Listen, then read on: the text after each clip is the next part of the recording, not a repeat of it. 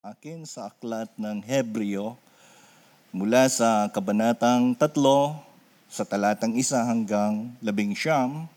Ulitin ko po sa aklat ng Hebreo, kabanatang tatlo sa talatang pito hanggang labing siyam. Kaya tulad ng sinabi ng Espiritu Santo, kapag ngayon ang tinig ng Diyos ay narinig ninyo, huwag patigasin ng inyong mga puso tulad noong maghimagsik ang inyong mga ninuno doon sa ilang nang subukin nila ako. Ako ay tinuksot doon ay sinubok ng inyong mga magulang. Bagamat nakita nila ang mga ginawa ko sa loob ng apat na pung taon. Kaya't napuot ako sa kanila at sinabi ko, lagi silang lumalayo sa akin, ang mga utos ko'y ayaw nilang sundin at sa galit ko ako ay sumumpang hindi nila kakamtin ang kapahingahan sa aking ipinangakong lupain. Mga kapatid, ingatan ninyong huwag magkaroon ng sinuman sa inyo ng pusong masama at walang pananampalataya na siyang maglalayo sa inyo sa Diyos na buhay. Sa halip, magpaalalahanan kayo araw-araw habang ang panahon ay matatawag pang ngayon upang walang sino mang madaya sa inyo ng kasalanan at sa gayoy maging matigas ang puso. Sapagkat tayong lahat ay kasama ni Kristo sa gawain, kung mananatiling matatag hanggang sa wakas ang ating pananalig na ating ipinakita noong tayo'y unang sumampalataya. Ito nga ang sinasabi sa kasulatan kapag narinig ninyo ngayon ang tinig ng Diyos, Huwag ninyong patigasin ang inyong mga puso tulad noong kayo ay maghimagsik sa Diyos. Sino ang naghimagsik laban sa Diyos kahit na narinig nila ang kanyang tinig? Hindi ba't ang lahat ng inilabas ni Moises mula sa Ehipto? At kanino nagalit ang Diyos sa loob ng apat na pung taon? Hindi ba't sa mga nagkasala at patay na nabuwal sa ilang? At sino ang tinutukoy niya ng kanyang sabihin, Hinding hindi sila makapagpapahinga sa piling ko. Hindi ba't ang mga taong ayaw sumunod? Maliwanag kung ganoon na hindi sila nakapasok sa lupang pangako dahil sa kawalan ng pananampalataya. Pagpalain tayo ng Panginoon sa pagkabasa ng kanyang salita. Tayo pong lahat ay makakaupo na. Magandang umaga sa ating mga kapatid. Good morning po, good morning. Uh, kaway-kaway po sa bawat isa. Oh, yan, oh. wow. Nakita ko na naman kayong lahat. Nakaka-excite, no? Bagamat ang ang ulan mula Iriga hanggang nakarating dito, umuulan po. Pero hindi mapipigilan ng pag-ulan. Ang kagalakan na kayo ay makita at tayo ay magkasama-sama sa pag-aaral ng salita ng Diyos. So, kayo po ba ay masaya na nauunawaan nyo unti-unti ang ating mga nagiging paksa tuwing linggo? Masaya po ba kayo? Praise God. Ano, napaka, napakabuti ng Panginoon. Ako rin, ganun din. Habang lalo kong nauunawaan, tumitibay yung aking, uh, yung aking pananampalataya, tumatatag yung aking mga desisyon sa buhay, nagiging malinaw ang direksyon ng aking mga ng aking mga plano, at napakaganda ng pagkilos ng Panginoon. Kaya mga kapatid, pagka ganun ang puso natin sa Diyos, naniniwala ako na hindi lamang ako, pati kayo, patuloy nating mararanasan ang biyaya at pagpapala ng Diyos. So ngayong umaga, ang ganda ng ating pag-uusapan. Siguro familiar kayo doon sa kantang Pusong Bato. Ayan pusong bato. No? Gusto ninyong kantahin mamaya yan dito ni Elder Manny. ah, wag na lang. Baka lumakas yung ulan. Okay? So ang pamagat ng ating, ng ating paksa ay huwag pagmatigasin ang ating puso. Tumitigas pala ang puso. Yes, no? Tumitigas yan. Hindi literal na parang bato, kundi sa mga desisyon mo sa buhay, sa iyong mga sa iyong mga gagawin o sa mga bagay na nauunawaan mo pero hindi mo ginagawa, no?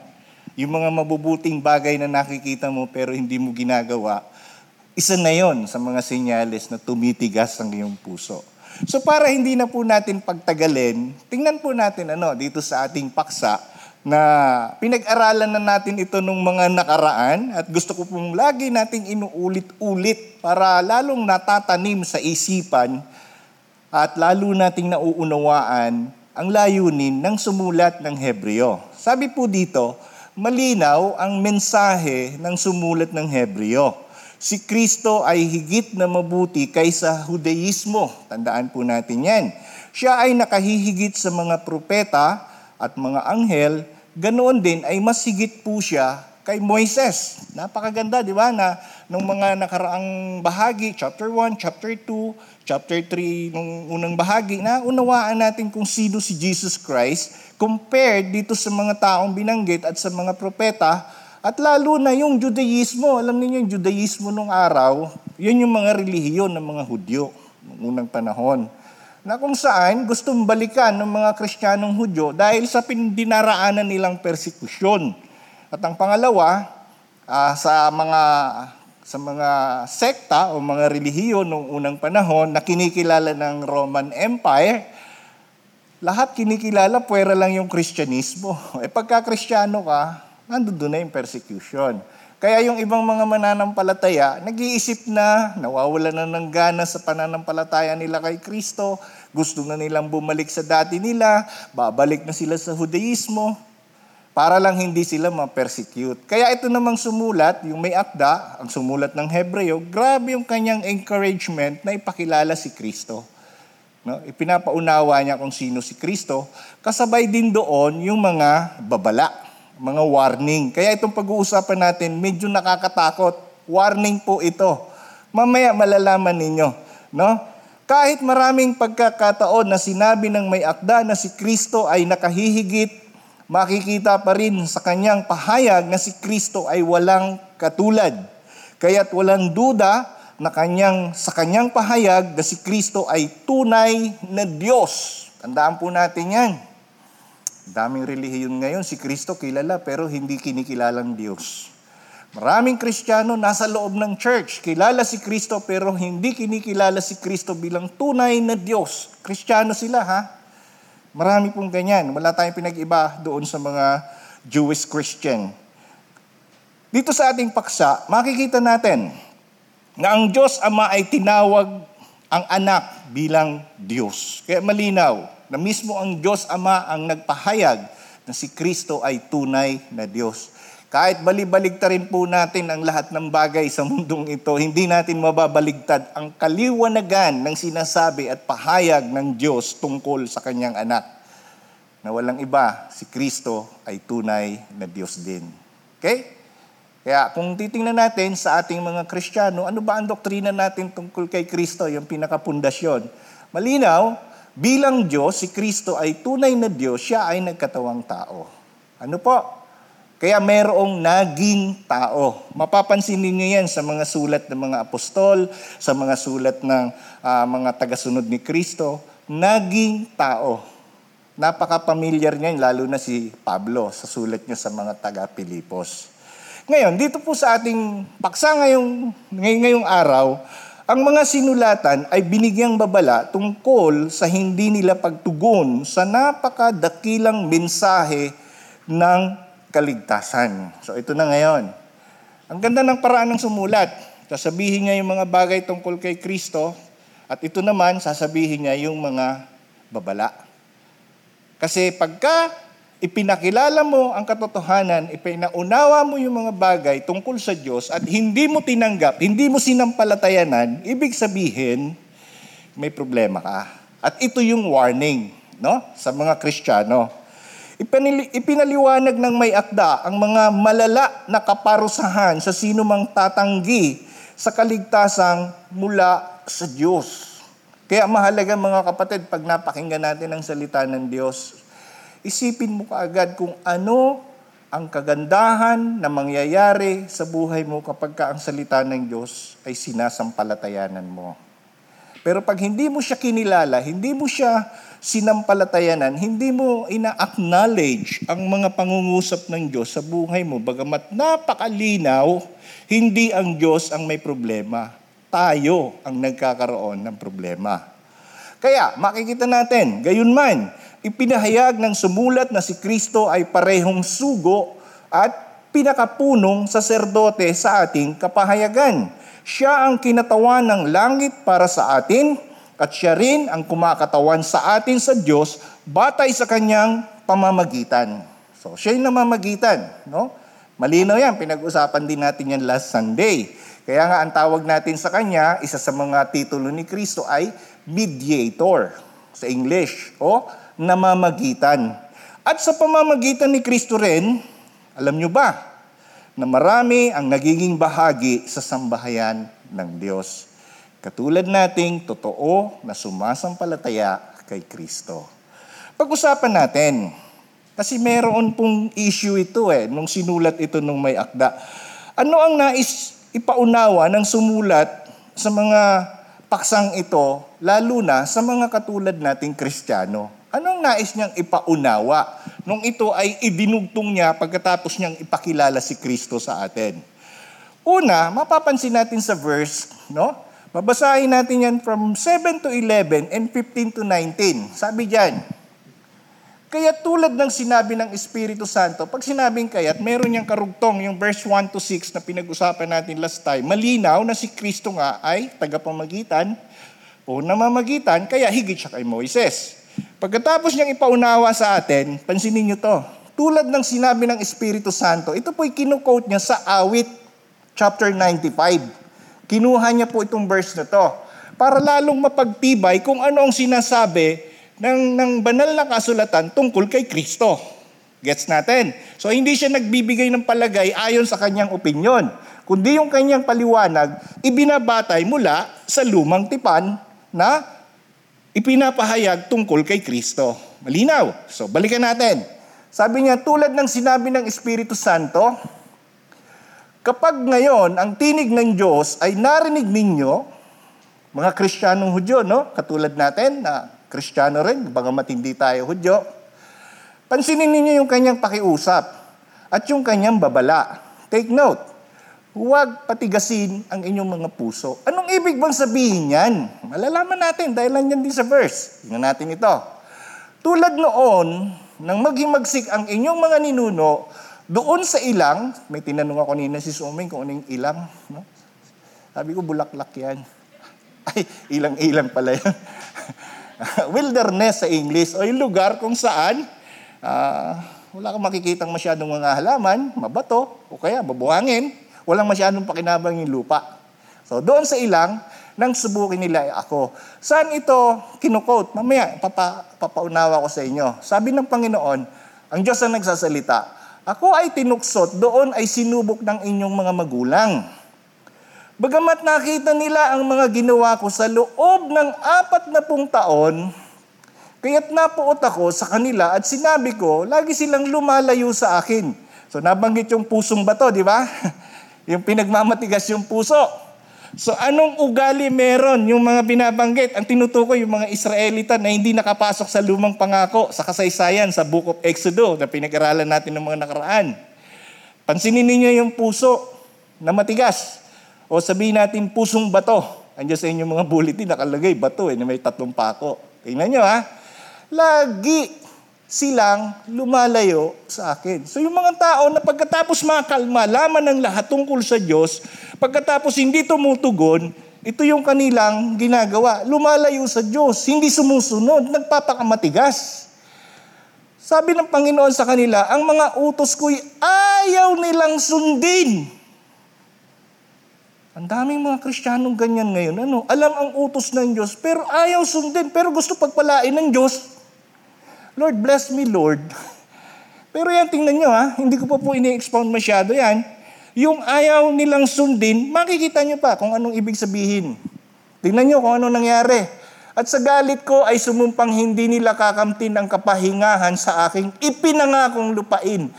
Take note, no? Ito po sa mga Israelita, yung pangakong lupain. Pero ang pinakamaganda sana rito, kung sila ay tumugon, sumunod sa Diyos, bagamat hindi lahat ng Israelita ay napahamak, itong kapahingahan mula sa Diyos ang pinakamahalagang bagay na hindi nakamit ng mga taong may pusong bato o yung taong nagmamatigas ang kanyang puso. based on the scripture. Mga kapatid, ilang taong ka ng Kristiyano? Yan ang magiging ano mo ngayon. Tanong, unang-unang tanong, ilang taong ka na bang uh, nag-surrender ng iyong buhay sa Diyos? Nang ibig sabihin ng sumuko ka sa Diyos, nagsisi ka sa iyong kasalanan at ngayon ay namumuhay ka sa pananampalataya kay Kristo. Ilang taong ka nang Kristiyano? Kaya ang susunod na, ta- na tanong, ilang taon ka na bang nagpupusong bato? Hmm, malinaw ha? Kaya makikita natin, hindi lang po yan sa mga Jewish Christian, kundi sa mga katulad din natin yan. Tingnan natin ito. Verse 15, inulit. Ito nga ang sinasabi ng kasulatan. Kapag narinig ninyo ngayon ang tinig ng Diyos, huwag ninyong patigasin ang inyong mga puso. Malinaw mga kapatid. Kahit ikaw, pag nagbabasa ka ng salita ng Diyos, pagkatapos parang hindi mo hindi mo gusto yung pananalita. Ay, ayoko niyan, sa iba na lang, lipat ako. Hindi ganon. Kasi tumitigas ang puso natin, nagbabasa ka nga ng salita ng Diyos, yung pabor lang sa iyo ang ginugusto mo. Kaya malinaw po, sabi ng Biblia, huwag nating patigasin. Meaning, huwag kang maging masama sa harap ng Diyos. Huwag kang maging masuwayin sa harap ng Diyos. Sumunod ka kung ano ang sinasabi ng Panginoon. Kaya tuod, tulad noong kayo'y maghimagsik sa Diyos, sa madaling salita, ang pagiging matigas ng puso sa Diyos ay paghihimagsik sa Kanya, pagre-rebelde, pagiging arogante, pagiging maangas. Ganyan na maraming tao ngayon. Ganyan na maraming Kristiyano ngayon. Bato-bato sa langit, sana hindi tayo ganyan. Pero minsan, kailan ba tayo nagiging ganyan? Pag wala kang panahon sa salita ng Diyos, ganyan tayo mga kapatid. Pansinin niyo to. Kung sino yung mga taong ito na tinutukoy na hindi nakapasok sa land, promised land. Tingnan niyo ha. Pero ang pinag-uusapan natin dito yung kapahingahan ng Diyos. Pansinin niyo to. Sino ang naghimagsik laban sa Diyos kahit na narinig nila ang kanyang tinig? May kondisyon eh, oh, narinig nila oh. Linaw, hindi naman talaga ipinagkait ng Diyos yung mga bagay tungkol sa Kanya, yung mga bagay sa plano niya, yung mga bagay na gusto ng Diyos, hindi ipinagkait ng Diyos, ipinarinig, ibig sabihin ipinaunawa. At sino yung mga taong yan? Hindi ba ang lahat ng inilabas ni Moises sa Ehipto? Israelites, bayang hinirang ng Diyos. Pero tingnan natin kung sino talaga sila. At kanino nagalit ang Diyos? Eto na ngayon. So sa madaling salita, itong bayang Israel talagang totally stubborn, matitigas ang ulo. Dahil sa katigasan ng ulo, nagalit ang Diyos. Bakit? 40 years, kasama nila ang Panginoon sa paglalakbay. Hindi nila nakikita yung mga milagro ng Panginoon. Bagamat nakikita nila, hindi nila pinahalagahan. Malinaw po mga kapatid. Tingnan nyo ha, kung sino yung mga tao. Ini-excite ko kayo. Sila yung mga nagkasala at mga namatay na buwal doon sa ilang ito yung mga taong hindi na nakapasok. Sabi sa kwento, sa kasaysayan, sila yung mga magulang nung mga nakapasok. Yung mga magulang nila titigas ng ulo, hindi na inallowed ng Diyos na makapasok. Pero may dalawang nakapasok, si Caleb at saka si Joshua. Si Moses, hindi na nakapasok. Nagkasala din siya dahil sa pag ano ng tungkod, hindi niya inayos yung direksyon ng uh, yung utos ng Diyos, hindi niya sinunod ng maayos, kaya nagkaroon din siya ng consequence hindi rin nakapasok. Gapagaman, ipinatanaw sa kanya. Pero maganda ron, bilang leader, natanaw niya. Linaw mga kapatid? Pero gusto kong i-point out, ganyan ba tayo? Nagkasala? Tingnan natin. Ito na. Sino ang tinutukoy niya ng kanyang sabihin, hindi hindi sila makakapagpahinga sa piling ko? Hindi ba't ang mga taong ayaw sumunod? Oh.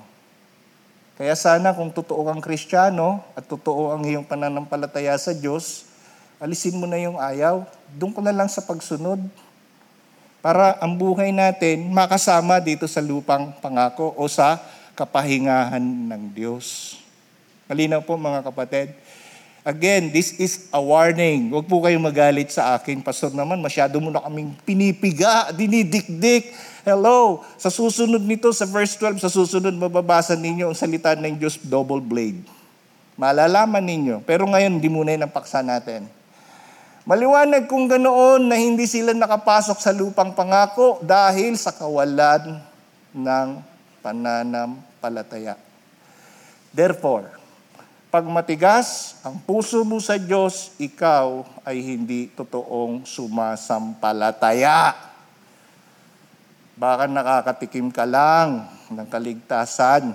Baka na-enjoy mo lang yung salitang born again, pero hindi pa pumapasok yung katotohanan sa kaloob-looban ng puso mo. Madali ka pang ma-Istanbul, madali ka pang matangay ng mga bagay na nasa mundo. Pag ganun po ang ating pananaw, yan po ay sinyales ng kawalang pananampalataya. Sakit ano? Pero totoo. Pero magpasalamat ka kung hindi ka ganyan. Malinaw mga kapatid? So bakit ano ang objective ng sumulat? Bakit niya ito ipinapahayag? Kasi malinaw sa atin ngayon kung sino ba talaga dito sa paksang ito ang tunay nakikilala kay Kristo. Mamaya, dadaanan natin yan dahil ayaw kong tapusin ito nang hindi natin lubusang nauunawaan. Kaya naman, ang may akda ay nagpapaalaala sa mga Kristiyanong Hudyo tungkol sa kanilang mga ninuno, yung mga Israelita ang tinutukoy, na pinagmatigas ang kanilang puso. Ano yung ginawa nila? Ginalit nila ang Diyos 40 years. Hello, 40 years silang, nilang ginagalit ang Diyos. At ang naging resulta sila ay nagpagalagala sa ilang. Ang mga taong matigas ang ulo ay hindi kailanman nakapasok sa kapahingahan ng Diyos. Ano mga kapatid, napakaganda, no? At ang na-appreciate ko pa rito, nung sa verse 7, sinabi nung, nung may akda, na tulad ng sinabi ng Espiritu Santo, eh yung pong quote niya sa verse, sa chapter 95 ng Book of Psalms o awit, alam niyo ba kung sino sumulat? Si Haring David. Ganun pa man, nung sinabi niya ito, katulad ng pangungusap ng Espiritu Santo, naniniwala ang sumulat na ang salita ng Diyos ay inspired No? Ibig sabihin, kinakasihan ng Diyos. Hindi lamang si David, kundi yung salita na nababasa, yung salita na ating pinagninilay-nilayan ay, at ating pinag-aaralan ay kinakasihan ng Diyos. Inspire. Ibig sabihin, hindi yan masusulat kung wala ang pangungusap ng Diyos. Kaya itong sumulat, hindi batay sa kanyang sariling opinion o sa kanyang sariling haka-haka o sa kanyang sariling pananaw. Ibinabatay ito mula sa salita ng Diyos. Malinaw mga kapatid. Kaya kung minsan natutukso tayo, isipin ninyo si Kristo kung paano tinukso. Ano ang ginamit niya? Nasusulat. Tatlong beses tinukso, wala siyang sinabing nasusulat. Nasusulat.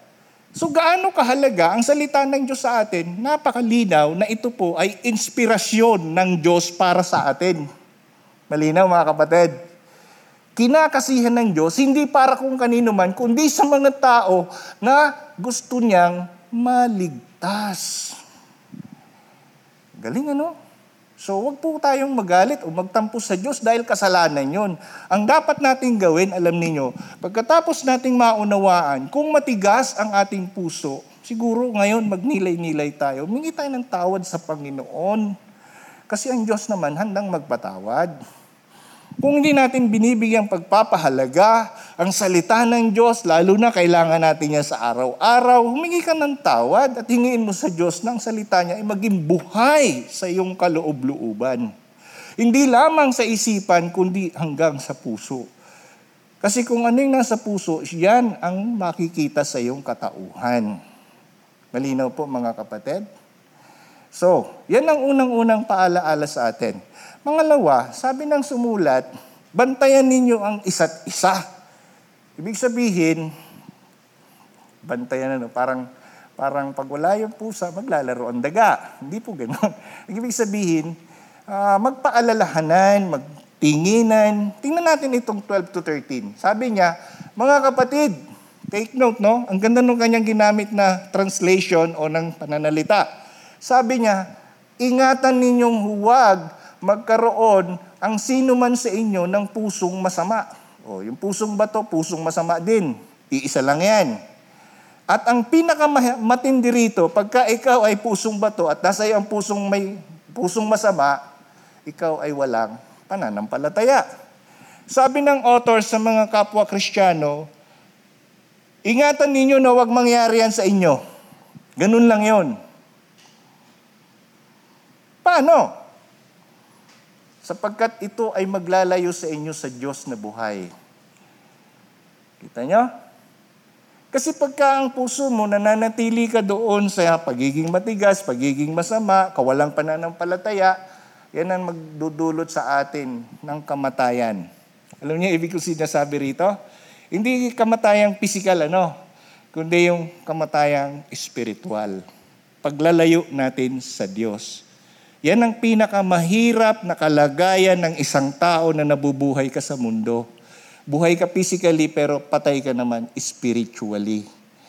Bakit? Kung patuloy kang magmamatigas sa sinasabi ng Diyos. Tuloy natin. Sa halip, eto na ngayon. Tingnan nyo ha. Magpaalalahanan kayo. Ilan nga? Ilang beses? Kita nyo naman sila. Kaya yung sa Acts chapter 2, nung pagkatapos sumampalataya yung marami, araw-araw sila nagkakatipon. Buti nga tayo, isang araw lang sa isang linggo. Nadodoble lang natin yan sa mga small group natin, no? Bible study. Tapos sabi niya, huwag ninyong sayangin ang panahon na magkakasama kayo araw-araw sa pagpapaalalahanan. Habang ang panahon ay matatawag pa ngayon. Ibig sabihin, this is the present situation o yung tamang panahon sa mga katulad natin. Kasi pag natapos yung panahon natin ngayon, ang kasunod niyan, paghuhukom ng Diyos. At wala na, wala na. Si Kristo babalik dito, hindi na para magligtas. Siya ay pupunta sa mundo para kunin yung mga sumasampalataya at ililigtas yung mga totoong mananampalataya. At sino yung huhukuman? Siya na ngayon yung hukom, huhukuman ang lahat ng tao at yung mga mapapatunayan na walang pananampalataya, pasensya, dadanasin nila ang puot ng Diyos. No? Upang walang sino man sa atin ang madaya. Kasi ito po yung objective ng sumulat. Nung panahon na yung mga Kristiyano scattered, iba't ibang lugar, ang daming mga mga bagay na paniniwalaan nila na makakaakay para sila lumayo kay Kristo. Kaya ang tawag sa kanila, pwede silang madaya. O isipin nyo to, kung kayo nadadaya, anong pakiramdam? Ang sakit baga, di ba? Nadaya ka. Yung sabi nga, na-onsi ka. How much more kung yung kaluluwa mo nakataya, kikwentuhan ka, umanib ka sa relihiyon namin at ligtas ka, kikwentuhan ka na ito yung aming tagapagligtas, yung aming leader, nadaya ka, Isipin nyo, pagharap mo sa Diyos, hahatulan ka ng Diyos, yung sinasampalatayanan mo, yung iba, relihiyon at yung tao. Malinaw mga kapatid. Kaya sabi ng sumulat, ayaw niya na may madaya sa mga sumasampalataya. Sa inyo ng kasalanan at sa gayoy maging matigas ang puso. So saan nagbubulid yung pandaraya? Patungo sa pagkakasala at para maging matigas ang puso sa Diyos. Ahirap ng ganyang katayuan. So, naging, maging maingat po tayo mga kapatid. No? Sa kapulungan natin, ayaw ng Diyos na mayroong tinatawag na unbelieving heart. Ayaw ng Panginoon yan. So bakit tayo nandito? Kasi inaakay tayo ng Diyos na manalig sa Kanya, manampalataya sa Kanya. Yun po ang gusto sa atin ng, pang, ng Panginoon. Ayaw ng Diyos na makita niya tayo someday na wala tayong pananalig sa Kanya. Lalo na sa ating panahon ngayon, napakahirap ng katayuan para ikaw ay sumampalataya. Pero ayaw ng Diyos niyan dahil ang mga bagay-bagay na nangyayari lilipas. Pero yung pananampalataya natin sa Diyos, kung totoo man yan, magpasawalang hanggan yan. Yan po ang bunga niyan sa atin. At dito natin mapapansin ang paalaala sa atin ng Diyos sa mga taong matitigas ang ulo sa kabila ng mga ginagawa niya sa ating buhay. Pasalamat tayo, buhay pa tayo. Based on the survey, isa daw sa mga high risk na makakuha ng COVID ang tao ay sa mga ganitong pagtitipon. Pero pansinin ninyo, nagka-COVID na ba kayo? Pa-attend-attend ninyo every Sunday? Malayo. Bakit? Una, sumusunod tayo sa protocol. Pangalawa, ito ha, iniingatan ka ng Panginoon. Do you believe that? Kaya mga kapatid, napakasarap maglingkod, sumunod, mag, uh, manampalataya sa Diyos. Bakit? Dahil sa kabila ng mga nangyayari, tunay ang pangako sa atin ng Diyos. Kaya sabi po ng sumulat, siya ay nagturo na bantayan natin ang isa't isa, tiyakin, tiyakin natin na hindi tayo dapat magpakasama. Huwag nating hayaan ang puso ay maging manhid. No? Yung iba namamanhid na yung puso eh. Kasi tinotolerate yung mali. Ay, konting sinungaling lang naman. Hindi na ako sisingilin ng Diyos niyan. Mali. Kapag kasalanan sa Diyos, kasalanan. Okay? Sapagkat ang kawalang pananalig sa puso ay magdudulot ng paglayo. Nang ibig sabihin niyan, ikaw ay delikadong mamatay. Hindi, hindi physical. Baka minsan pati physical, no? Kung luluobin ng Diyos. Pero sometimes, ang sinasabi kong paglayo, yung habang buhay na malayo ka na sa Diyos. Mahirap yun. Magkukunwari ka na lang kristyano, pero hindi naman pala totoo. Mahirap po yun. Hinikayat na bawat araw ay pasiglahin ang loob ng isa't isa na walang sino man ang madaya at maakay sa pagiging alipin ng kasalanan. So yan po ang objective ng sumulat sa atin, na huwag tayong magpadaya. Huwag tayong magpa-impluensya sa mali. Tayo ay magpatuloy sa mga sinimulan nating maging matibay sa ating pananampalataya. At ang objective po ng church natin, kaya nga ito ang ating team, Solus Christus, and then know Christ and make Him known, yan ang ating motto. Bakit? Para lalo nating mapagtibay, makilala ang ating Panginoong Diyos. Kaya sabi diyan, tayong lahat ay kasama ni Kristo sa gawain. Yan po yung pinaka-last, no? Yan po. Yung pinaka maganda rito mga kapatid, manatili tayong magtiis hanggang wakas. Sabi sa verse 14, ang pinakadahilan ng mga bagay nating sinabi kanina, lahat tayo ay kasama ni Kristo sa gawain. Yung gawain po, yung pagmiministeryo, hanggang sa chapter 2, sa last part, binanggit din po doon na yung inihahanda ng bagong mundo ng Panginoon, kasama tayo doon. Sabi ng mga scholar, yun po ay 1,000 years na walang uh, kasalanan. Wala na. Itinali na ng Panginoon si Satanas, pati yung kanyang mga kampon. Nakaka-excite yun, ano? Then sabi po dyan, tingnan nyo to ha, kung kasama ka ni Kristo, mayroong kondisyon. Ano yon? Kung mananatiling matatag hanggang wakas ang ating pananalig na ating ipinakita noong tayo'y unang sumampalataya. So, diyan mo mapapatunayan ngayon kung totoo kang mananampalataya. Kung hanggang sa dulo ng iyong hininga sa mundong ito, ang iyong pananampalataya ay hindi nagbabago. Ang iyong pananampalataya ay na kay Kristo lang nakatuon. At ang buhay mo, ang buhay mong iyan, na ipinahiram sa iyo ng Diyos, ay ibinab ibinabahagi mo o binibigay mo sa ating Panginoong Diyos. Yan po yung katotohanan. Kaya, mahalaga mga kapatid na manatili tayong magtiis hanggang wakas.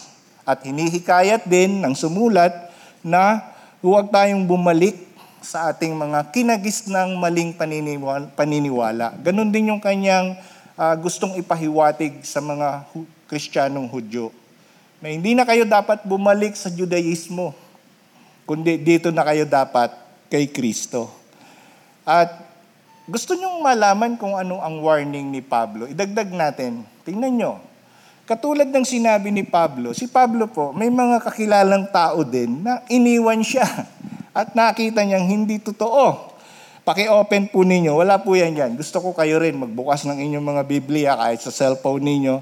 Sa 2 Timothy chapter 2, from verse 16 to 19. Tingnan niyo to ha.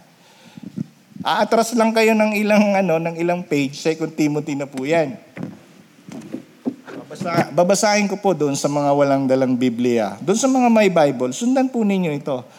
2 Timothy chapter 2 from verses, verses 16 to 19. Sabi rito, tingnan niyo po ito. Iwasan mo ang walang kabuluhan at malalaswang usapan sapagkat ang gumagawa niyan ay lalong nalalayo sa Diyos. Ang mga aral nila ay parang cancer na kumakalat sa katawan, kabilang sa mga taong ito sina Himeneo at Fileto. Ano yung ginawa nitong dalawang taong ito? Lumihis sila sa katotohanan at sinisira nila ang pananampalataya ng iba, itinuturo nilang naganap na ang muling pagkabuhay ng mga patay. And then verse 19, Ngunit matibay ang saligang itinatag ng Diyos at tinatakan ng ganito. Nakikilala ng Panginoon kung sino-sino ang sa Kanya at ang bawat tumatawag sa pangalan ng Panginoon ay dapat lumayo sa kasamaan. Linaw. So anong punto rito ni Pablo? May mga bulaang guro. No? May mga bulaan. Tapos, winawarningan niya yung mga Kristiyano. Isa sa mga sa mga Kristiyanong nagsasabi na na dating kasama ni Pablo, isa nang si Pilimene, Pilim, Pilomeno at Himeneo, ang hirap ang pangalan nila, no? Nakakabulol. Oh. Yung dalawang iyon, nilihis yung kanilang pananampalataya. Pero ang maganda dito, sa last part, sinabi doon, alam ng Diyos kung sino-sino yung kanyang mga totoong hinirang. Kaya ang tanong, totoo ka bang hinirang? Kung totoo ka, hanggang sa wakas ng buhay mo, dapat hindi mo iiwan ang iyong pananampalataya kay Kristo. Kaya yung iba nag issue pa eh. Yung iba sabi nila nawawala ang kaligtasan. Maninindigan po ako na hindi nawawala ang kaligtasan kung, kung totoo ang iyong pananampalataya kay Kristo.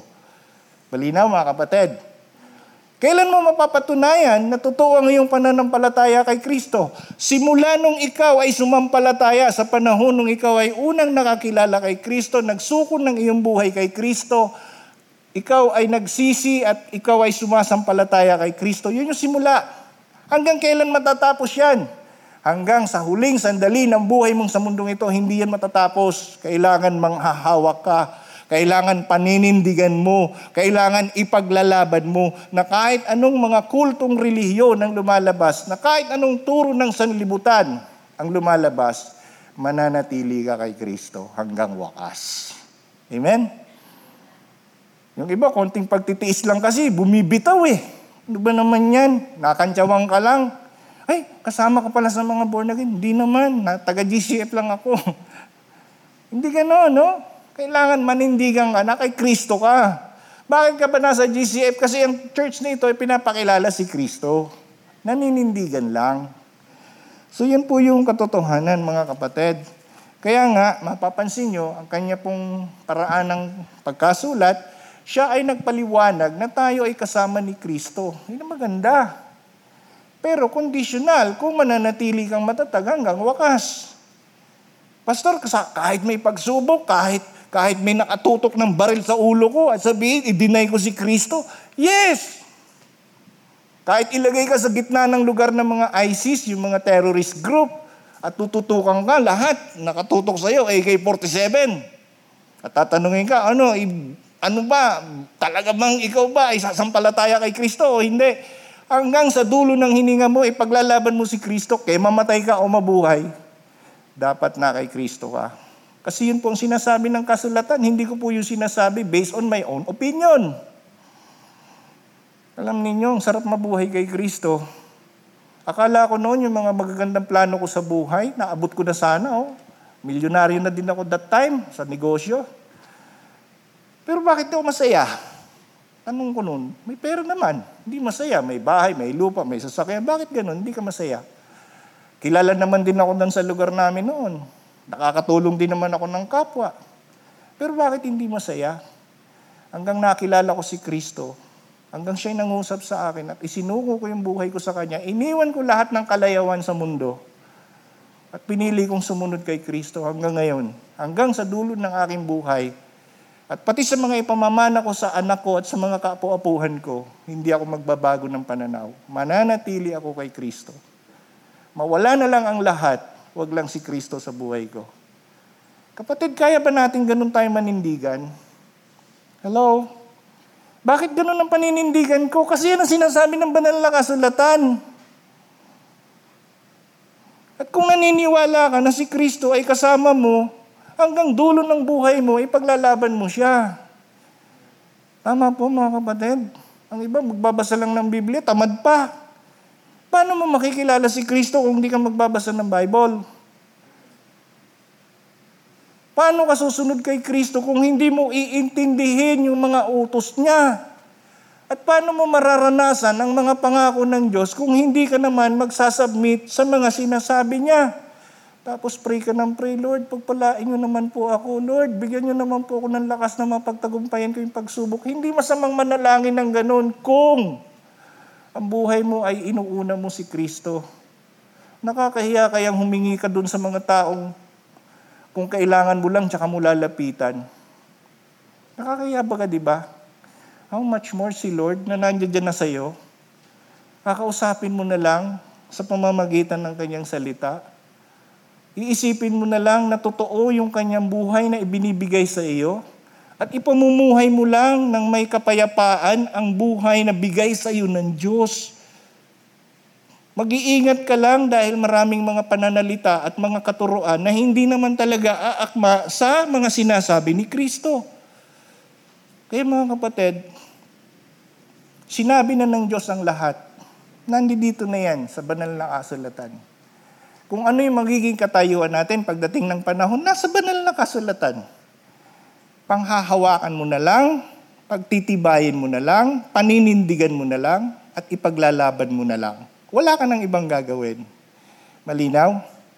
Kaya sa gitna man ng pagsubok, sa gitna man ng kaginhawahan sa buhay, manatili tayo kay Kristo. Dahil ang pagsubok, ang ginhawa sa buhay, ang anumang bagay sa mundong ito ay lilipas. Ngunit ang buhay na kaloob ni Kristo sa atin ay magpasawalang hanggan. Good news or bad news? O, di masaya na tayo? So yung warning doon sa mga hindi talaga sumasampalataya at hindi totoo. Pero kung kinakalabit ka na ng Diyos at gusto na ng Diyos na panahon mo na kapatid na ikaw ay magsisi sa iyong kasalanan at totoo kang sumampalataya kay Kristo, huwag pagmatigasin ang puso. Sabi nga sa kanta, huwag maging pusong bato. Di bali na yung mukha natin mukhang bato. huwag lang yung puso. Malinaw po? So, pagsasabuhay. Wow! So, yan.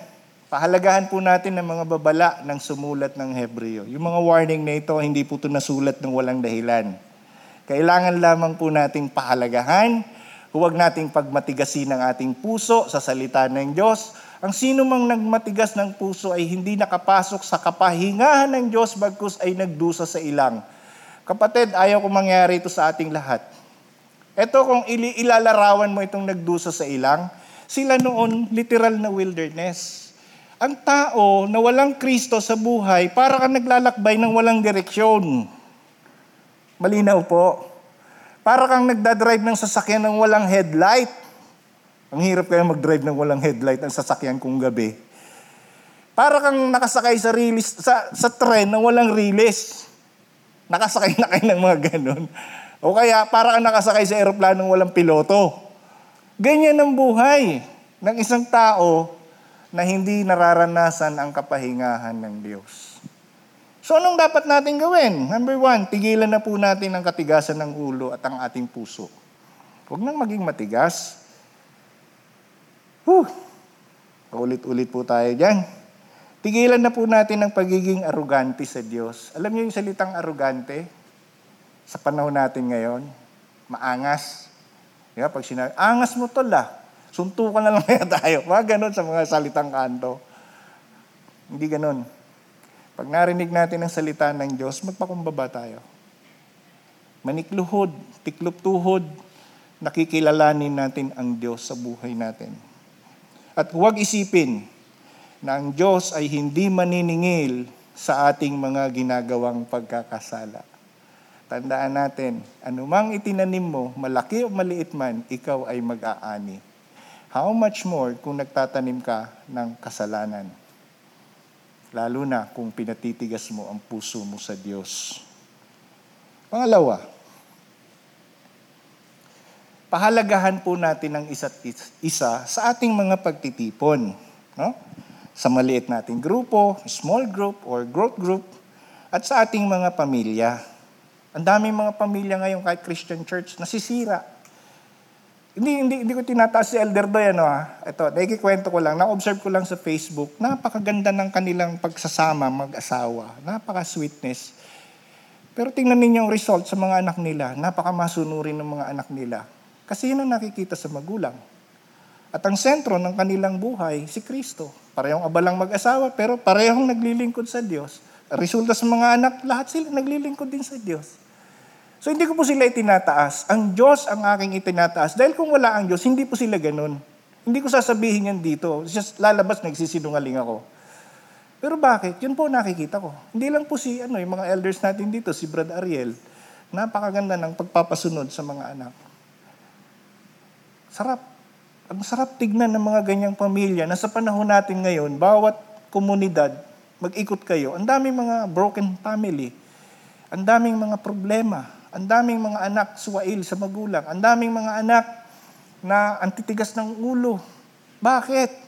Kasi hindi si Kristo ang sentro ng kanilang tahanan. So, mahalaga po iyan mga kapatid. Pagyayamanin natin una sa pamilya natin, mag, mag-aral tayo ng salita ng Diyos.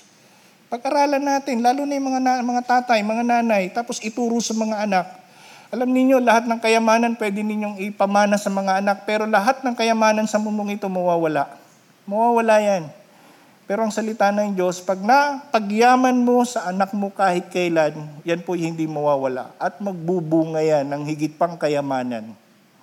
Yan po ang kailangan ng ating komunidad. Yan ang kailangan ng ating mundo, lalo na dito sa Pilipinas. Kaya wag po natin